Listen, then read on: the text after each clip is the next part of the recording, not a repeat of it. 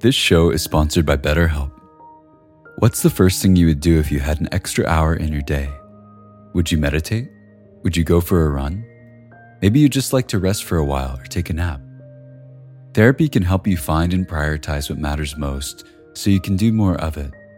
It's a great way to increase self awareness, develop coping skills, alter negative behaviors, and more. If you're thinking of starting therapy, give BetterHelp a try. It's entirely online and designed to be convenient, flexible, and suited to your schedule. Learn to make time for what makes you happy with BetterHelp. Visit betterhelp.com slash insighthour today to get 10% off your first month. That's betterhelp, H-E-L-P dot com slash insighthour.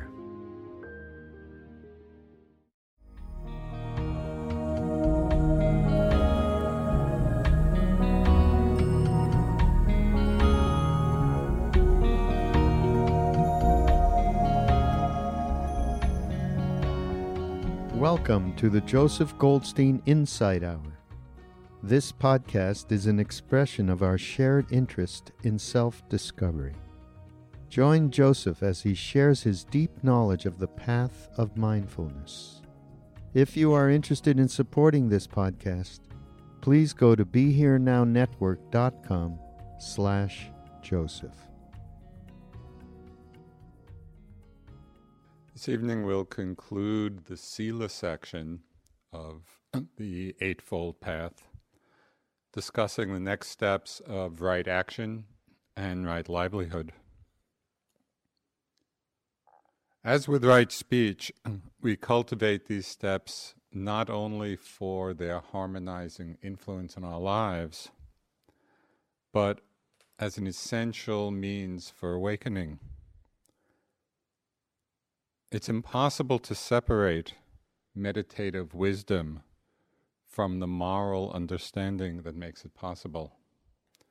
Now, when the Buddha expressed this integrated path in one well known verse of the Dhammapada, where he said, Avoid what is unskillful, do what is good, and purify the mind. So, especially in times like these, where there are great cultural changes and there's often a useful questioning, you know, of cultural norms and values, the importance of personal integrity and responsibility needs to be continually re articulated so we don't simply get lost in the confusion of our own desires and impulses. It's said that what most moved the Buddha to teach after his enlightenment was as he surveyed the world with his eye of wisdom, he saw people seeking happiness, wanting happiness, and yet doing the very things that cause suffering. Now, in Shantideva, he expressed this so well he said, We're like senseless children who shrink from suffering but love its causes. So we need to really re articulate and examine and explore the moral foundation that makes happiness possible. So, although these three steps of right speech, right action, and right livelihood all revolve around abstinence from doing unskillful things, each one also contains its own positive expression that is, doing what is good. So, right action is cultivating that clarity and strength of mind to abstain from the actions of the body which cause harm to oneself or to others. So, this is how the Buddha explained it. And what is right action? Abstaining from taking life, abstaining from stealing, abstaining from sexual misconduct. Now, so much of what the Buddha taught seems so obvious. It's almost as if he is speaking to children. Don't kill, don't steal, don't harm others. It seems so clear and so obvious that this is the proper way to live. Still, as we try to apply and practice these precepts in our lives, we can really come to the forward edge of our understanding of them and our commitment to them. And this edge is a challenging place to be. And one teacher commented that if practicing the precepts doesn't make us uncomfortable, there's probably room to grow. And I really appreciate that because it points to these steps on the path as actual practice things to un- understand, things to investigate, to explore in our lives, rather than taking it for granted that we're basically good people and then looking no further. So, the first part of right action is abstaining from killing or physically harming other beings or ourselves. And this includes obviously people not killing people, not killing animals, particularly for sport or pleasure, not killing things because we don't like the way they look. You know, I had a striking example of this in my early days in India, where I was living up in the mountains during the hot summer months in a quite primitive cottage. Uh, there was no running water and no plumbing, nothing like that. And the house was pretty porous to living beings. And there were these huge spiders, big hairy spiders that just lived on the ceiling of my bedroom. They were pretty big. Now, I'm trying to get right, not right speech here, right demonstration, but they were pretty big. And at first I looked at, oh my God, I'm going to be sleeping with these things. But there was really not much to do. You know, I didn't want to kill them, and I wasn't going to kill them, and I didn't see any way of putting them outside in such a way that they wouldn't come back in. And what happened is, I learned it was fine that they were there.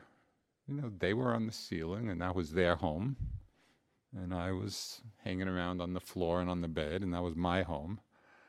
And there was no need, you know, to do what we so often do in the West. Is you know, there's something we don't like. We don't like the way it looks. We take out our, you know, spray can of Raid, you know, and just kill it. We can refrain from that. When we're killing things or harming, it creates the ultimate alienation and separation from other beings. You know, we really have this intent to harm. And so, this part of the path is learning how to relate to other l- forms of life as fellow living beings. You know, each one with a desire to continue their life. There's a wonderful book which I read years ago.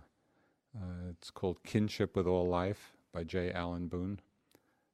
And it's this wonderful story of this man who had just a great uh, empathetic, telepathic communication with animals. And the stories he told of the communication both between animals and between himself and animals. And there were a lot of stories about this one particular dog where that was happening, which, you know, is not so hard to relate to. But he also told this incredible story of this telepathic connection with a fly. And he could call the fly to land on his finger just through mind to mind connection. I don't exactly know how he knew it was the same fly each time, but whenever he did it, a fly landed anyway and it's just a very moving book, you know, and it, it highlighted the fact that in some fundamental way, you know, we, we all share life in common. So again, these are the Buddha's words on right action. Here, someone avoids the taking of life and abstains from it. Without stick or sword, conscientious, full of sympathy, one is desirous of the welfare of all sentient beings. So there are important consequences as we practice this aspect of the path. You know, when we're conscientious and mindful, refraining from taking life, even if it's something small, you know, like a fly or a mosquito or an insect, an ant. In those moments when we're really refraining from taking life, we are desirous of the welfare of that being. We're making a connection, you know, and we know it feels so much better, more connected, more loving to remove an insect from the house and put it outside rather than kill it. So, as we practice this step on the path, you know, we find the feelings of metta, the feelings of compassion, become stronger and stronger within us.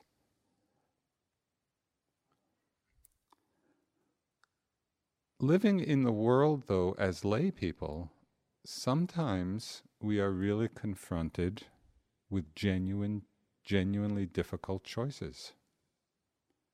You know, what do we do about malaria carrying mosquitoes? What do we do about carpenter ants that are eating up your house?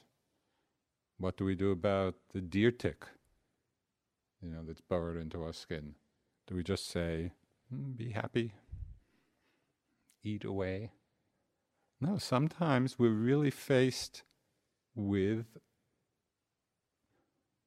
you know an, an ethical choice, a difficult ethical choice.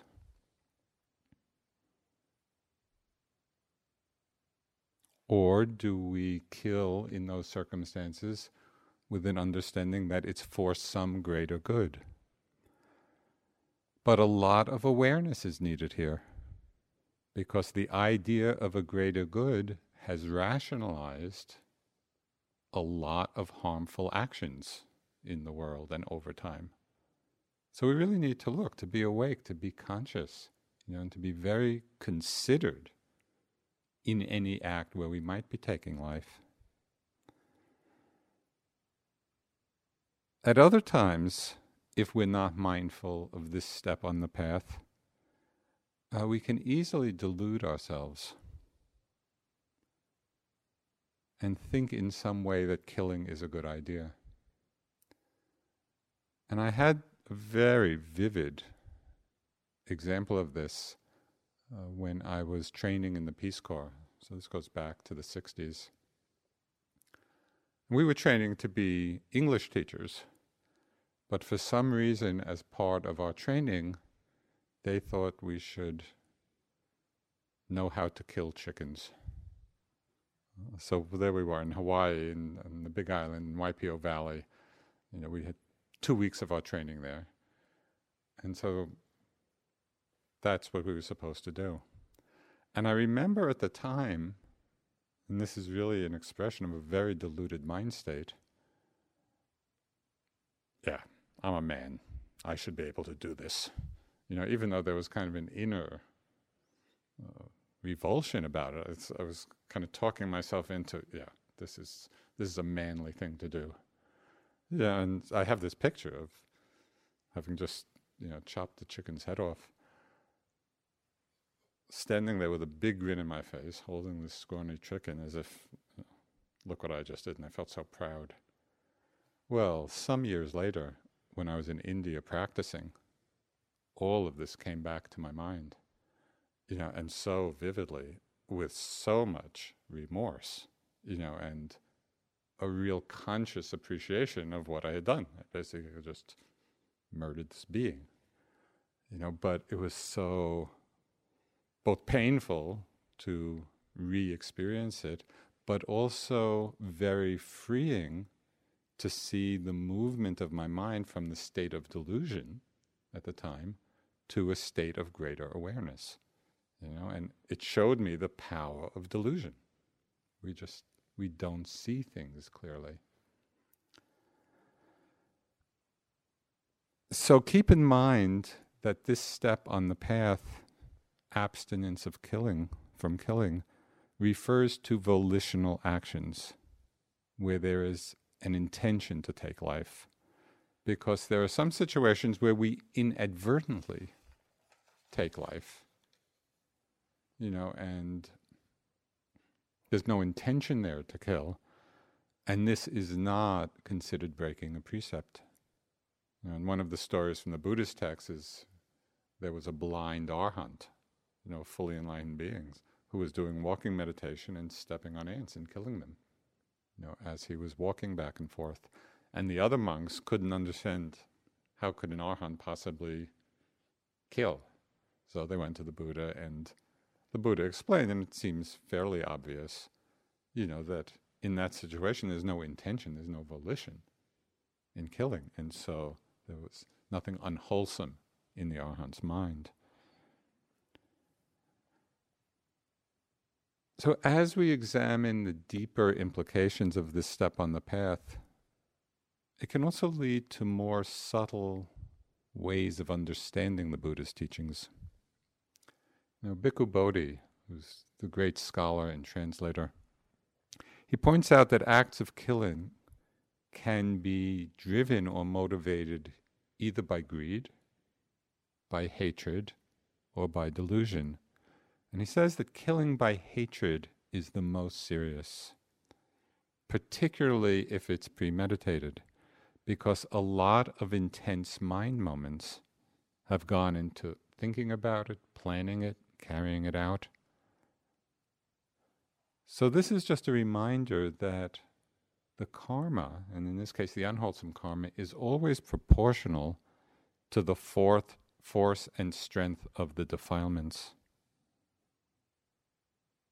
So we need to watch our minds and see, you know, is this is there a lot of strength and intensity to the defilement in the mind that's giving rise to the action? And later teachings go on and expand this understanding even further, where it talks about the consequences of an act are also conditioned by the moral quality of the actor and the recipient of the act. So, for example, and this is to take the more positive side, in an act of generosity, the consequences, the karmic consequences of that, are governed by the motivation of the gift, the giver, but also by the purity of the receiver. And so, therefore, it was said, you know, if there had been an opportunity to give something to the Buddha or the Sangha of enlightened nuns and monks, that was of inestimable value because the recipient were so pure.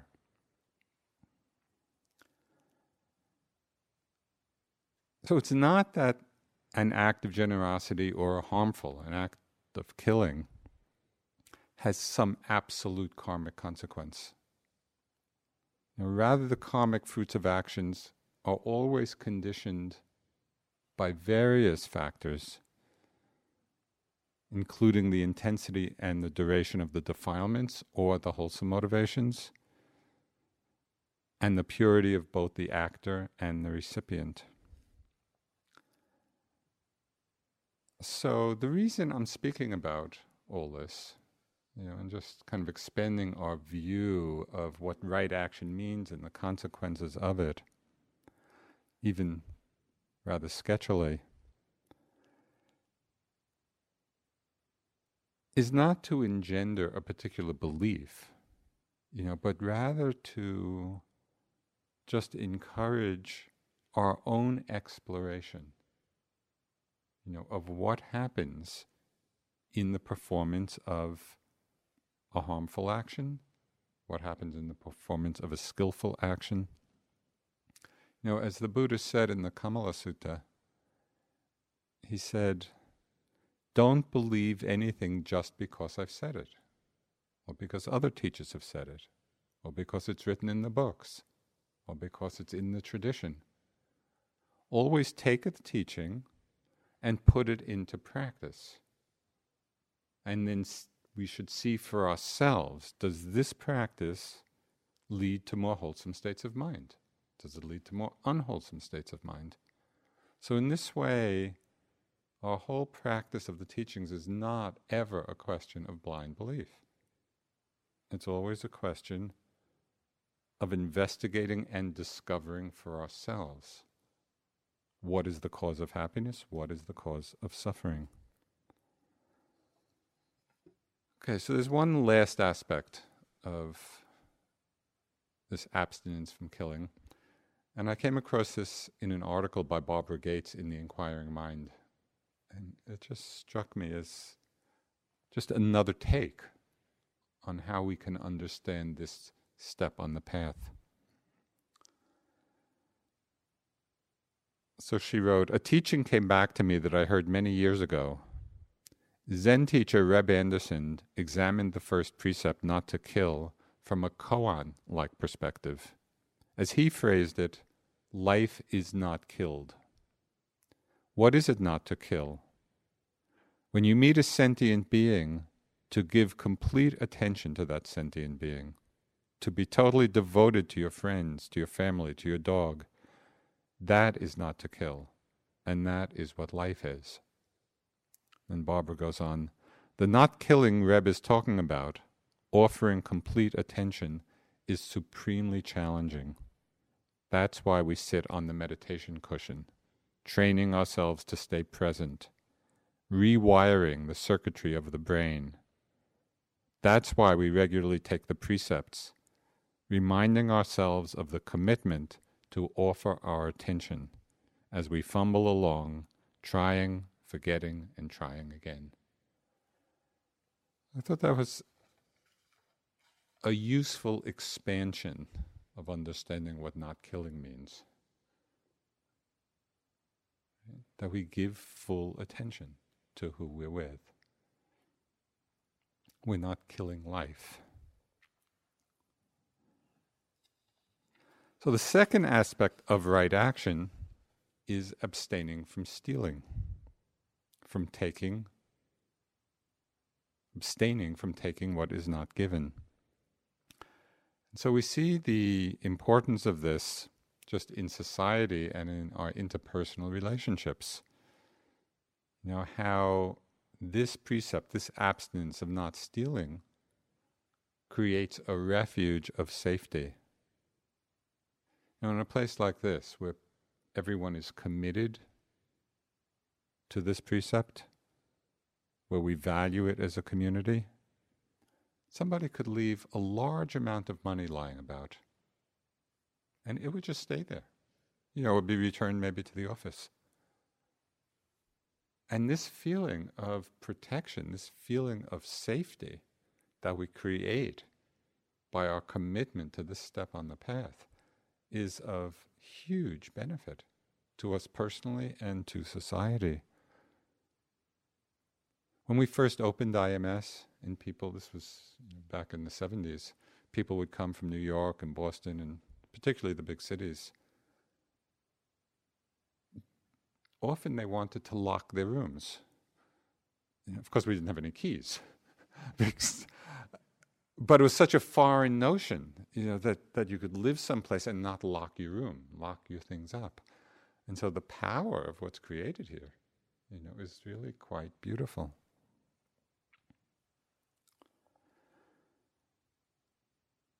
We can see the tremendous impact and power of this step on the path when we look at the social and economic devastation caused by people not committed to it. Years ago, uh, several years ago, I saw this documentary called The Smartest Guys in the Room. And it was a powerful film about the Enron scandal.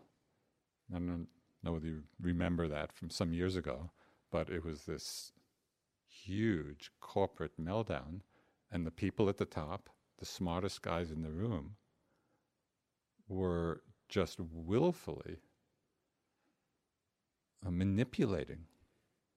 Uh, they, they, were manipulating uh, the energy sources for California's electricity and doing all kinds of things just to make money.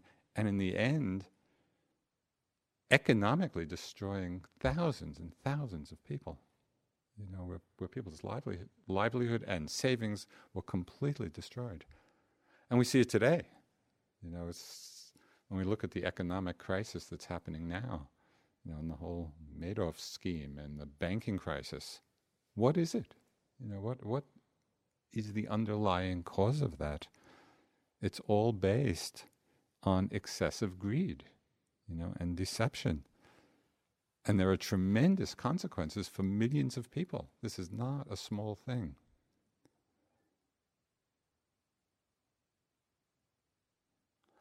We may not be grand thieves on that order, but I think it's helpful for us to look at our lives and see how, perhaps in smaller ways, or even quite small ways, uh, we fudge things a bit. You know, where we do take things that are not offered. have ever we ever gone through customs and just not declared some of the things we've bought? You know, there are lots of examples. As with lies of omission in right speech, sometimes stealing can be an act of omission. And again, I had just a very striking example of this, goes back years when I was just coming back to America uh, after the Peace Corps, and I stopped, on my way back, I stopped in Nepal. And I did a day hike up to a place called Nagarkot, which is a day's walk, and from that place you can see Mount Everest. You know? And at that time, there was just a very primitive uh, cabin up there for people to sleep over. Um, you know, and there was no heat and very primitive, just a cot, and each cot had a couple of blankets on it. So I hiked up, you know, and just enjoyed the beauty and the splendor of the mountains. And then night came and went to sleep, got into bed. And it was pretty cold. And all the beds had two blankets. And it turns out, by some chance, my bed had three blankets on it. But it was still pretty cold. Then later in the night, another person comes into the cabin and there's one bed left, and there was only one blanket on that bed. And I don't know whether it was he or the manager, you know, of the place kind of asked, you know, does anybody have an extra blanket? And I'm just lying there, you know, and I'm really cold. and when I think back now, I'm really ashamed. but I didn't say anything. You know, I just kind of, you know, I didn't ask for the third blanket. It was just on the bed. Of course, in retrospect, it was really just an act of stealing, of taking what really wasn't offered, you know, just for my own comfort and well being. But at the time, our minds can rationalize things like this. You know, I didn't ask for it, it was just on the bed, you know, my good karma, whatever rationalization went through the mind. And it's so interesting, just as we look back on our lives from a perspective of greater awareness, and we've all done lots and lots of unskillful things in our lives. It's just part of it. The power of this step on the path and the power of the precepts is that from the time that we take them, from the time that we commit to them, from the time that we actually practice right action, you know, as an essential part of our lives, we've established ourselves from that point in sila, in right action. So it's not to kind of feel guilt or, you know, berate oneself for the unskillful things we've done in the past. It's to learn. It's to really learn from them and see, okay, from now, from here, we really practice this step on the path. So, just as the positive side of non killing is care and loving regard for other beings, the positive expression of non stealing is contentment, which the Buddha called our greatest wealth. You know, and we see it when there's contentment in the mind, there's not that strong energy of wanting and desiring. We're content with what we have.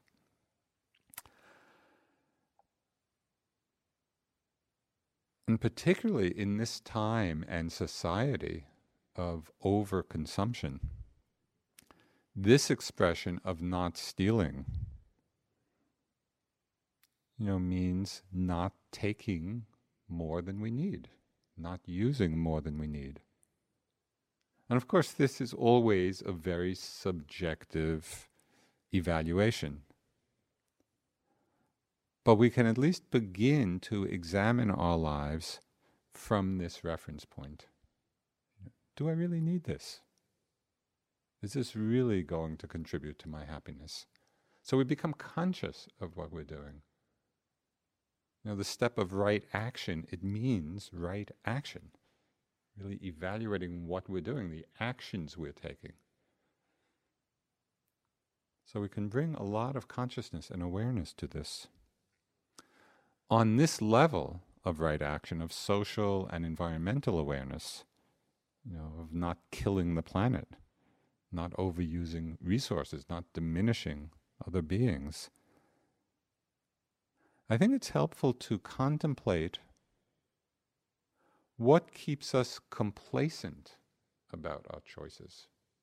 Because it's so easy just to go on in our lives, you know, living out whatever habit patterns we've developed and develop a kind of complacency about it, not pushing the edge. So, a couple of months ago, I was invited to contribute an article to a book on global warming. When I got the invitation, my first response was I don't really have much to contribute about this.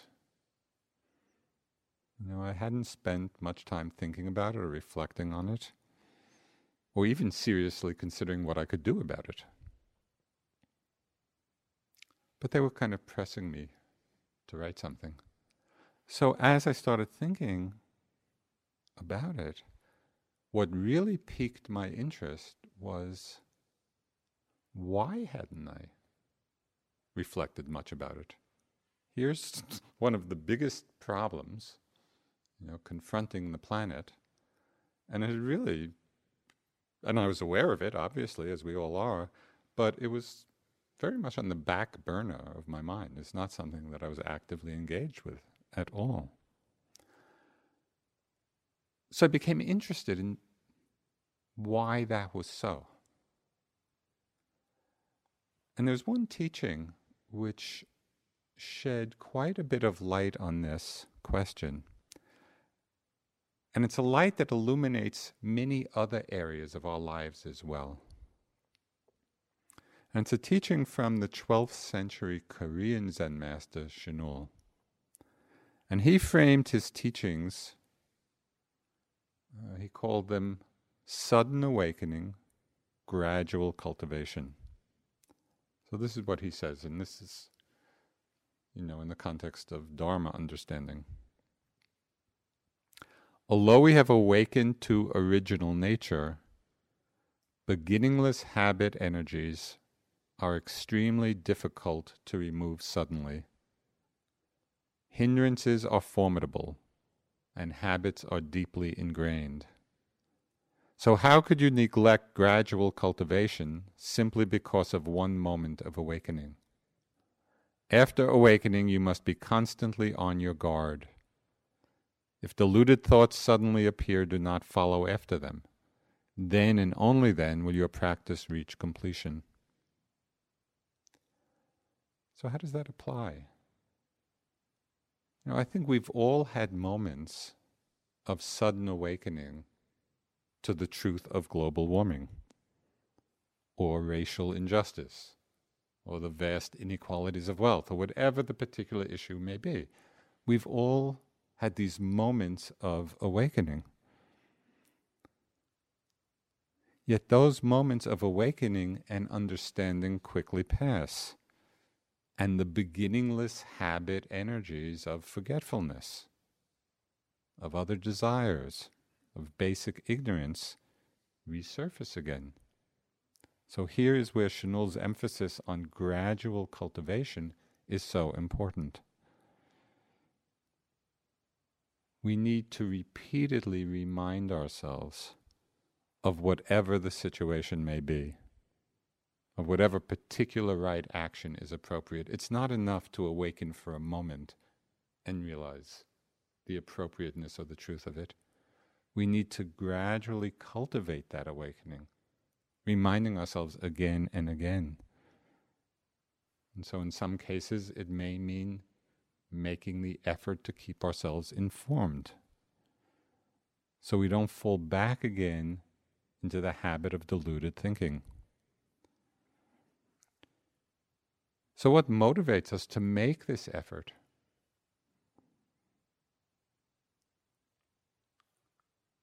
It's precisely the previous steps on the path. You know, as we understand through right view the interconnectedness of all things, and we cultivate thoughts of renunciation, the second step, and thoughts of love and thoughts of compassion. And then we move to speak and act in such a way that minimizes harm and is conducive to the welfare of beings. So, right action in this aspect of not stealing and contentment has such a broad application in our lives.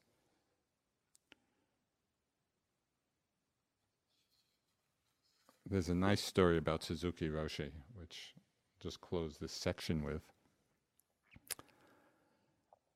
During a lecture in which Suzuki Roshi was talking about the precepts, he said, Do not steal. When we think we do not possess something, then we want to steal. But actually, everything in the world belongs to us, so there is no need to steal. For example, my glasses, my eyeglasses, they are just glasses. They do not belong to me or to you. Well, they belong to all of us. But you know about my tired old eyes, and so you let me use them.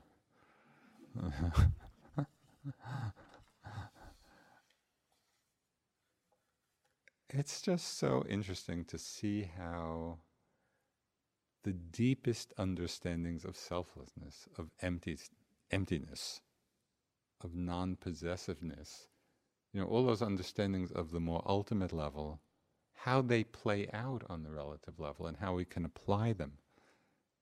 That's the meaning of right action, how we apply our understanding.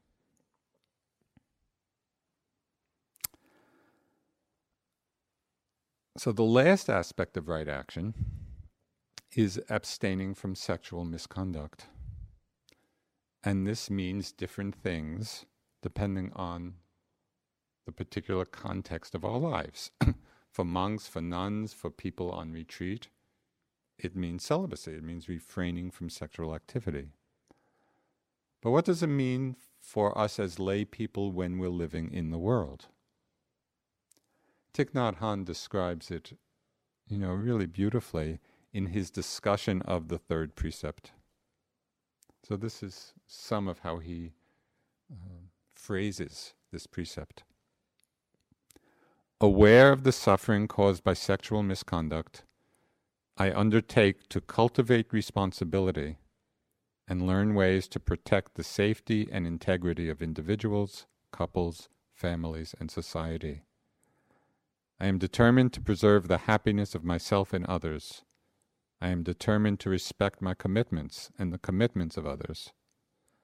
I will do everything in my power to protect children from sexual abuse and to prevent couples and families from being broken by sexual misconduct.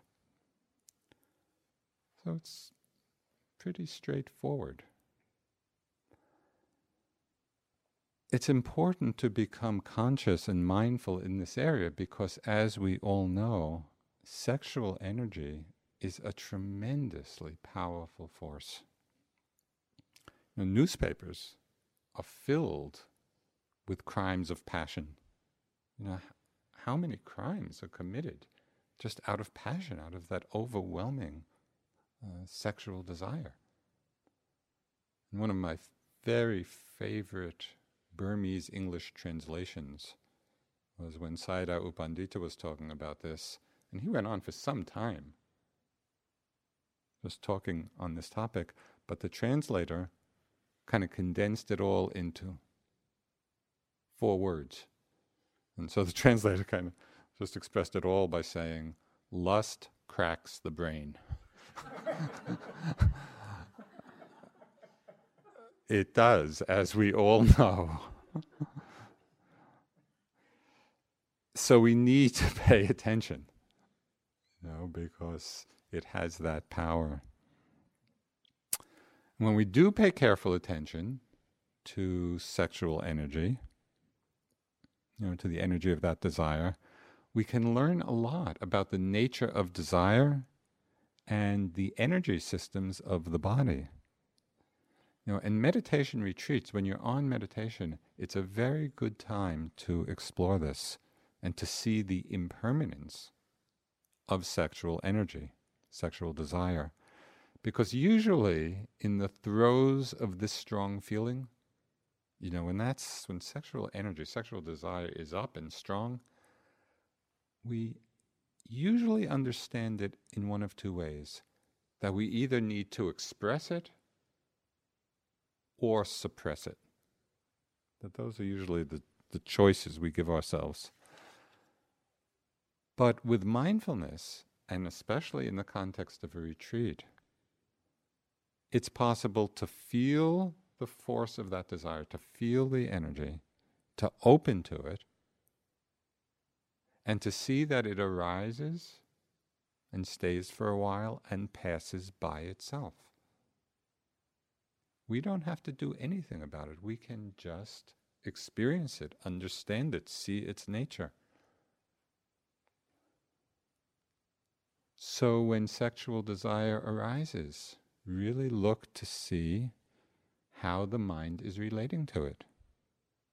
You know, do we indulge the fantasies because they're pleasant? It's easy to sit for an hour or two, you know, lost in pleasant sexual fantasies. There's not a lot of sloth and torpor at that time.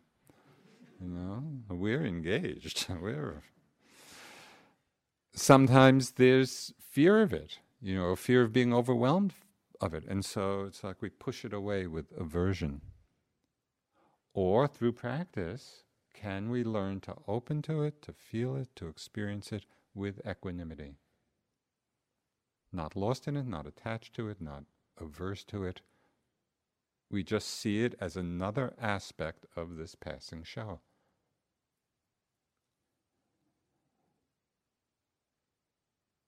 In meditation, you know, as the mind gets quieter, we begin to experience this whole body as an energy field. It's the same energy running through it all. And it's just felt and expressed in different ways depending on where we're focusing our attention.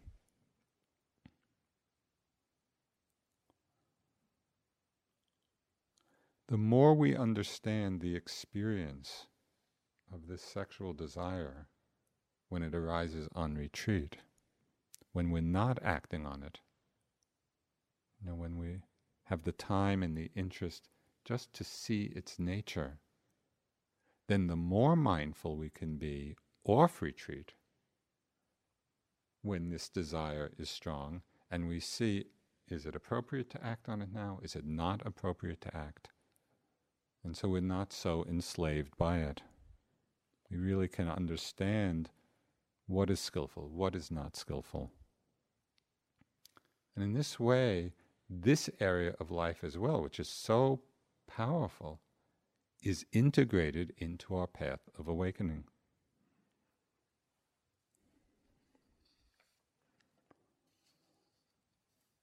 This is also from Thich Nhat Hanh. Responsibility is the key word in the third precept in a community of practice, if there is no sexual misconduct, if the community practices this precept well, there will be stability and peace. This precept should be practiced by everyone. You respect, support, and protect each other as Dharma brothers and sisters. If you don't practice this precept, you may become irresponsible and create trouble in the community at large. We have all seen this. We refrain from sexual misconduct because we are responsible for the well being of so many people. If we are irresponsible, we can destroy everything. By practicing this precept, we keep the Sangha beautiful. The practice of the third precept is a strong way of restoring stability and peace in ourselves in our family, and in our society. So this, these are the aspects of right action. Not killing, not stealing, refraining from sexual misconduct. So the next step on the path is right livelihood. So often we separate our work from our spiritual practice. And yet the Buddha puts this in a central place on this journey of awakening. As lay, lay people, the work we do may occupy more time than anything else in our lives. So this is not just some small sideshow. Right livelihood and understanding it, understanding what it means, is just central to our path because it's central to our lives. Can we begin to relate to livelihood in the context of our highest aspirations? This is what the practice of this step on the path means. You know, with right view, we have an understanding of karma, of what's wholesome and unwholesome. And when we refrain from harmful actions of body and of speech, when we refrain from those actions that cause harm, then we will naturally avoid livelihoods that likewise cause suffering. It just follows as the next step on the path. So the Buddha spoke quite specifically about five livelihoods, five occupations that are obviously unskillful and that we should avoid. So he mentioned trading in weapons and instruments for killing, trading in human beings, buying or selling children or adults. When I read this, I thought, oh, that's, you know, seemed pretty foreign from our lives.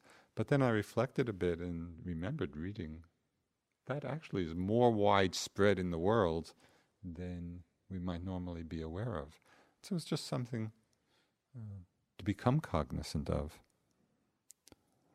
You know, avoiding livelihoods involving meat production or slaughter of animals, manufacturing of selling of intoxicants, you know, addictive drugs, and avoiding producing or trading in poisons.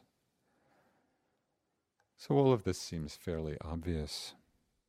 And in addition, the Buddha speaks of avoiding livelihoods involving deception, you know, uh, what do you call treachery. These clearly cause harm and suffering to other beings, and they have negative karmic consequences for ourselves. The interesting question for us is to look and examine the positive aspect of right livelihood. You know, we might have some ideal of a life of service as being the highest expression of right livelihood. But it's possible, I think, to create some ideal, then feel that we're not really quite living up to it, and consequently just ignore the cultivation of this step on the path. So we really have to examine what right livelihood in its positive aspect means for us. We can approach it on a more subtle and integrated level. It's possible to develop an attitude of service in whatever work we do. Are we simply doing a job to support ourselves? You know, or are we watching the attitudes in our minds as we do our work? You know, do we work with care, with attentiveness, with a genuine desire to be helpful? It's not only what we do, but how we do it.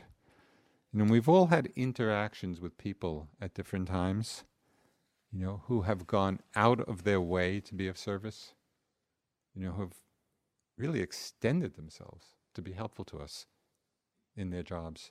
And we know how that makes us feel. It's such a it's such a good feeling of connectedness and and caring. And we've probably had the opposite experience as well. You know, when people are particularly unhelpful and uncaring. Given or assuming that we're not engaged in a harmful occupation, whatever work we do can be an arena for cultivating generosity and kindness. So we don't have to kind of live up to some great ideal of romantic notion of service. Whatever work we're doing, what's the quality of our heart in it? One of my early teachers, Goenkaji, he talked about it this way, and he was uh, he was a, a wealthy businessman in India you know, and also a great teacher. He said, if the intention is to play a useful role in society in order to support oneself and to help others, then the work one does is right livelihood. You know, so again, there's that attitude of help. As we explore this, there are also implications for our relationship to money and to wealth. Know, in some spiritual traditions, as we know, money is seen as just an evil to avoid, or else as something quite apart from the spiritual path. But in Buddhism, it's really seen quite differently. In the Buddhist teachings, wealth rightfully gained is seen as a blessing, you know, that can be used for the benefit and the welfare of many beings. And two of the most prominent lay people mentioned in the in the suttas, you know, and their names come up again and again, are Visakha and Anathapindika, the chief female lay disciple and chief male lay disciple uh, of the Buddha. And they were both stream enterers, you know, well established in the path. And they used their vast wealth to support the Buddha, the Sangha, the spread of the Dharma, and also to be of help to all those in need. So there's an appreciation of how we can use our resources in a very beautiful way. Right livelihood in its broadest application can be seen as the expression of bodhicitta you know, what the Dalai Lama called the kind heart. Whatever work we do, you know, can be performed with the noble aspiration of benefiting beings. But this takes awareness, this takes practice, so we're not just carried along, you know, in the habits of, oh, I need to get my job done. What's the attitude in our minds, in our hearts, as we're doing our work? can we be cultivating this sense of service? You know, this attitude of bodhicitta. The practice of right livelihood, which is the fifth step on the Noble Eightfold Path, takes this aspiration of bodhicitta and puts it into practice.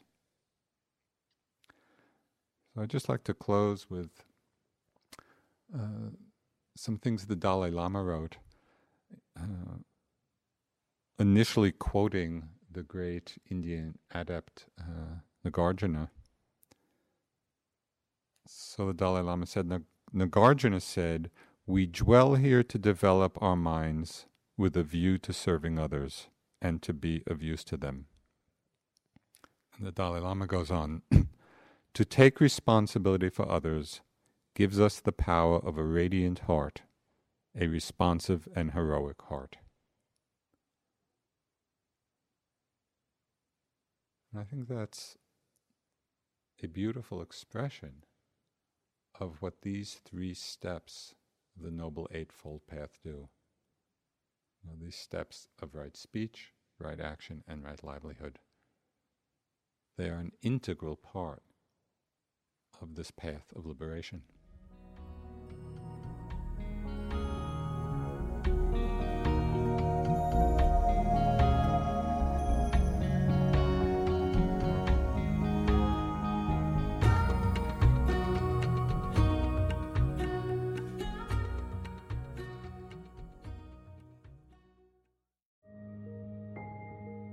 This show is sponsored by BetterHelp. What's the first thing you would do if you had an extra hour in your day? Would you meditate?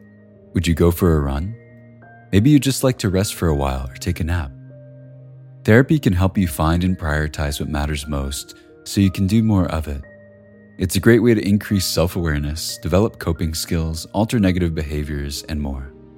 If you're thinking of starting therapy, give BetterHelp a try. It's entirely online and designed to be convenient, flexible, and suited to your schedule. Learn to make time for what makes you happy with BetterHelp.